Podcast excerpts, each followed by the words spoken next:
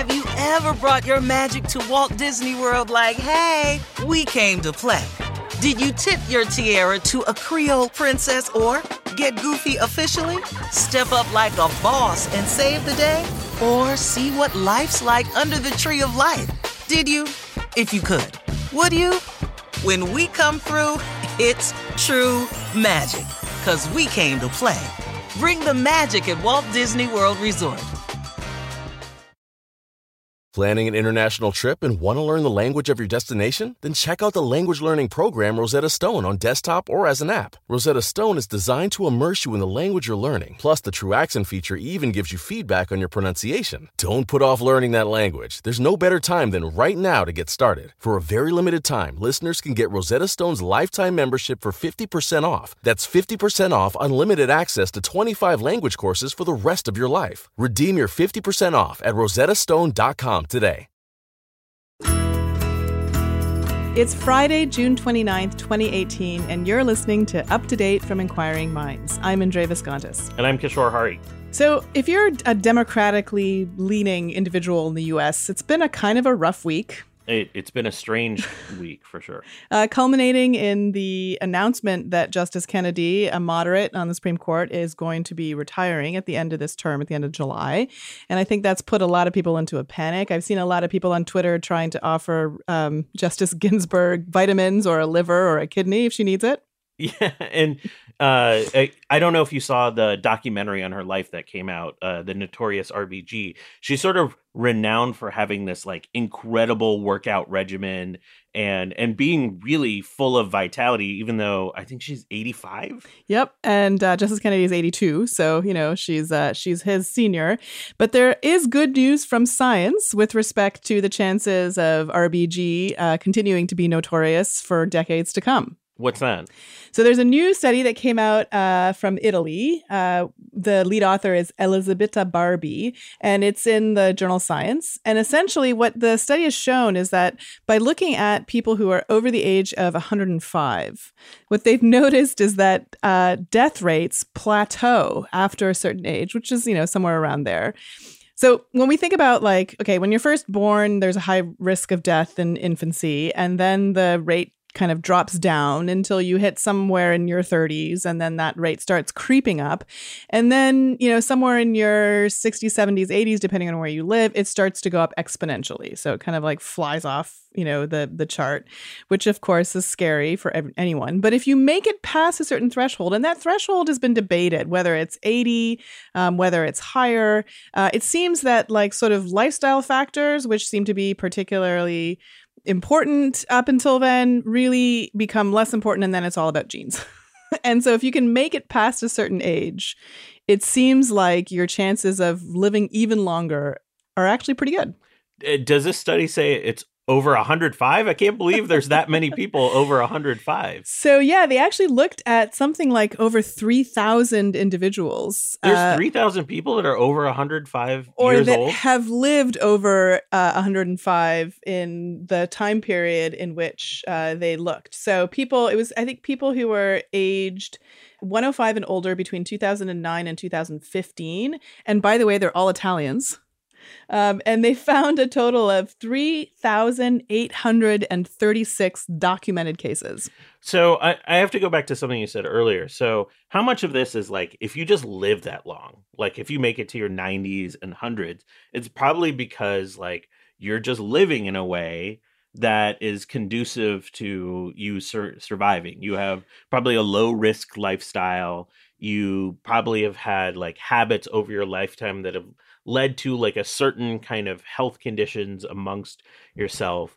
So how much of that is what we're talking about as opposed to like some sort of like genetics or anything like that? Yeah so these are questions i think that, that people who study super agers have been really trying to answer and and the consensus overall of my reading of the literature seems to be that actually if you hit 100 it's really genes. You know, so you hear these stories of like, I have a cigarette and a martini for breakfast every morning and I'm 106, right? And so that doesn't mean that most of us should be having a cigarette and a martini for breakfast. I gotta breakfast. hang out with 100 year olds more. wow, that sounds um, fun. so yeah, I think that that's sort of what, what you know, it seems like over overall, uh, genetics take take on a much bigger role uh, than environment, uh, up where which plays a much bigger role, you know, up until eighty. So I just think that this is kind of nice. Uh, I mean, and so okay, so one of the implications here is is uh, this kind of refutes a previous study that came out showing that you know by looking at that exponential curve, that humans really um, have a a uh, limit as to how long we can possibly live, and people were putting that limit up to about 115. And there's only like there's a woman who lived to 122 in France, uh, and so she was kind of an outlier. But people are saying, look, you really the human lifespan just can't get past 115. Um, now this new research suggests that well, hang on a minute, why would that be the case? Because all of a sudden that curve goes from being exponential to really flattening out and maybe even plateauing. Oh, I look forward to living to 150 then. So yeah, if if if RBG can just make it for like another decade or so, she could, I mean, she could be on the Supreme Court for another 30 years. well, for my story this week, I wanted to talk about methane gas leaking out from power plants. We've actually undergone a pretty significant change in our energy makeup here in the US over the last 10 years.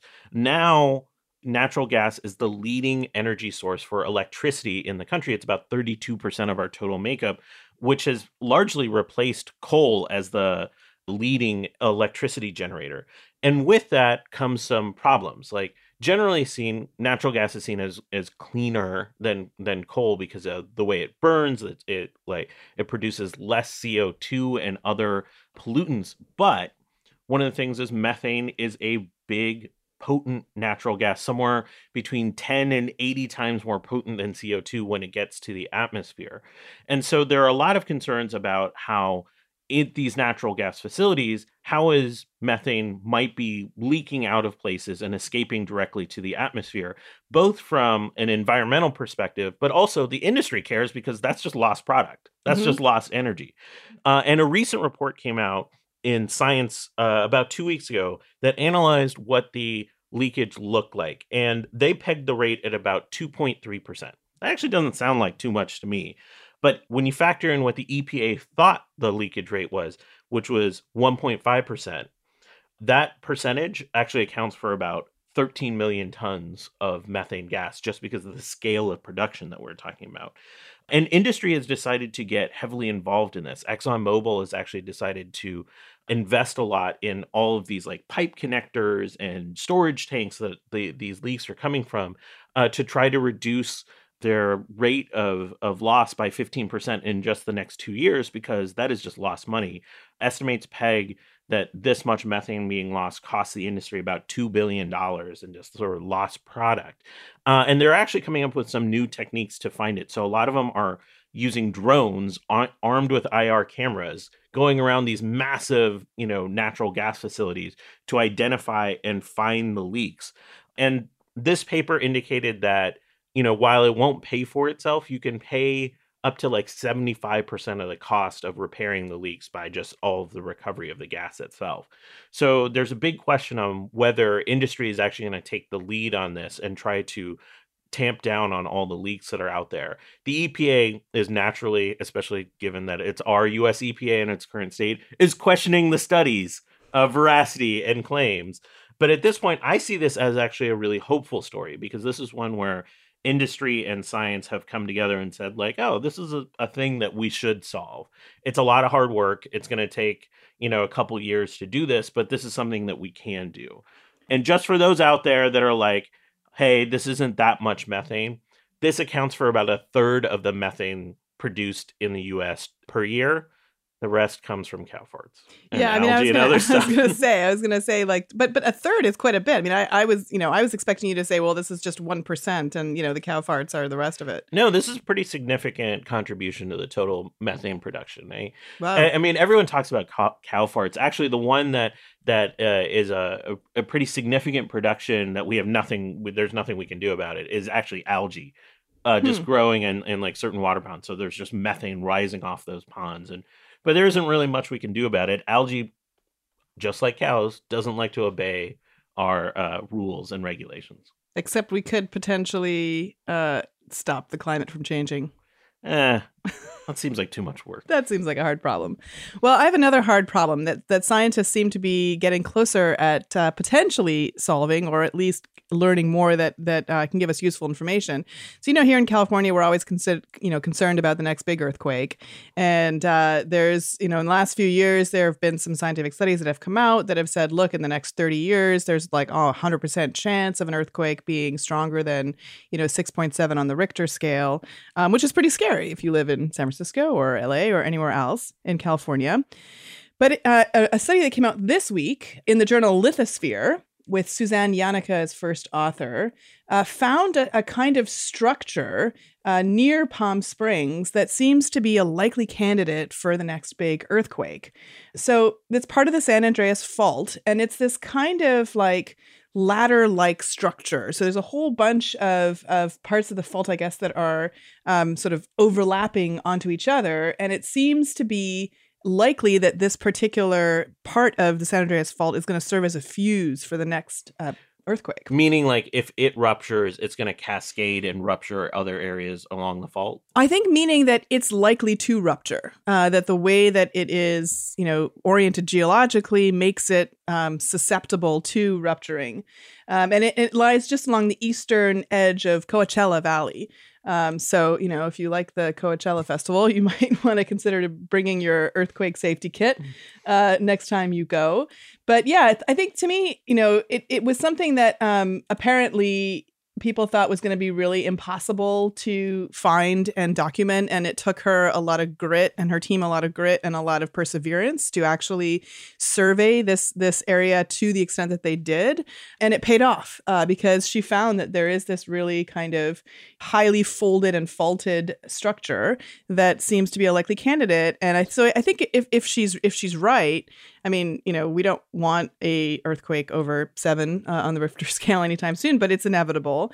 Then that might really lead to uh, a, sort of more influx of of money and funding into this kind of research, uh, because if we really, you know, the first step of figuring out how to prevent earthquake damage is to figure out when and where it's going to happen and when being a very complicated uh, factor here like where is i think we can all wrap our head around the idea that scientists are able to identify like the probability scenarios for certain things based off of historical records or geologic mm-hmm. formations.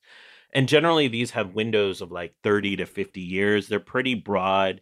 And I think if you get a geologist in the room or seismologist in the room, they'll tell you that even those have pretty significant error bars on them.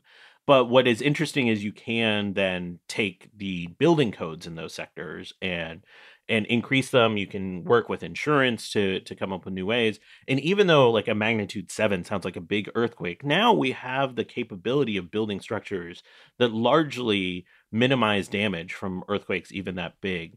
And what I think is so fascinating about this is I think 2 years ago uh, we passed a bill here in California for an early earthquake detection system, uh, which sounds like a weird thing. Like we can't predict when earthquakes can happen, but with these detectors in deep in the earth, we're able to sort of pick up maybe about 10 second warning about when earthquakes are about to happen. And that tends to be enough information for people to get to a safe spot in their homes or businesses. So I think all of this like idea of like pinpointing where the likelihood is and then using that information in public policy to better design our cities. I think this is like wonderful. Yeah, and, and I certainly will sleep better tonight knowing that it's actually pretty far away from. If you look at the San Andreas Fault, you know it goes right through San Francisco, goes right through the Bay Area, it goes right through a number of different cities, and this area is sort of like on the coast of the Salton Sea, which is in some ways the most desolate part of the fault. Um, so that's a little bit comforting. That doesn't mean that you know they do predict that something like fifteen thousand buildings are going to get affected, but you know it's better than having it being in the center of San Francisco. Hey, we have some other faults up here that could rupture too. Yeah, we have we have lots of faults. All right, so on that, um, that's the end of our up to date episode for Friday, June 29th, and I'll look forward to our interview on Monday. Who are we talking to? Kishore? I'm talking to uh, author Randi Hutter Epstein about her new book on the history of hormones. And by the way, it is a weirder history than I could have ever imagined. Well, hormones are weird, so that sounds really interesting. We'll see you guys next week.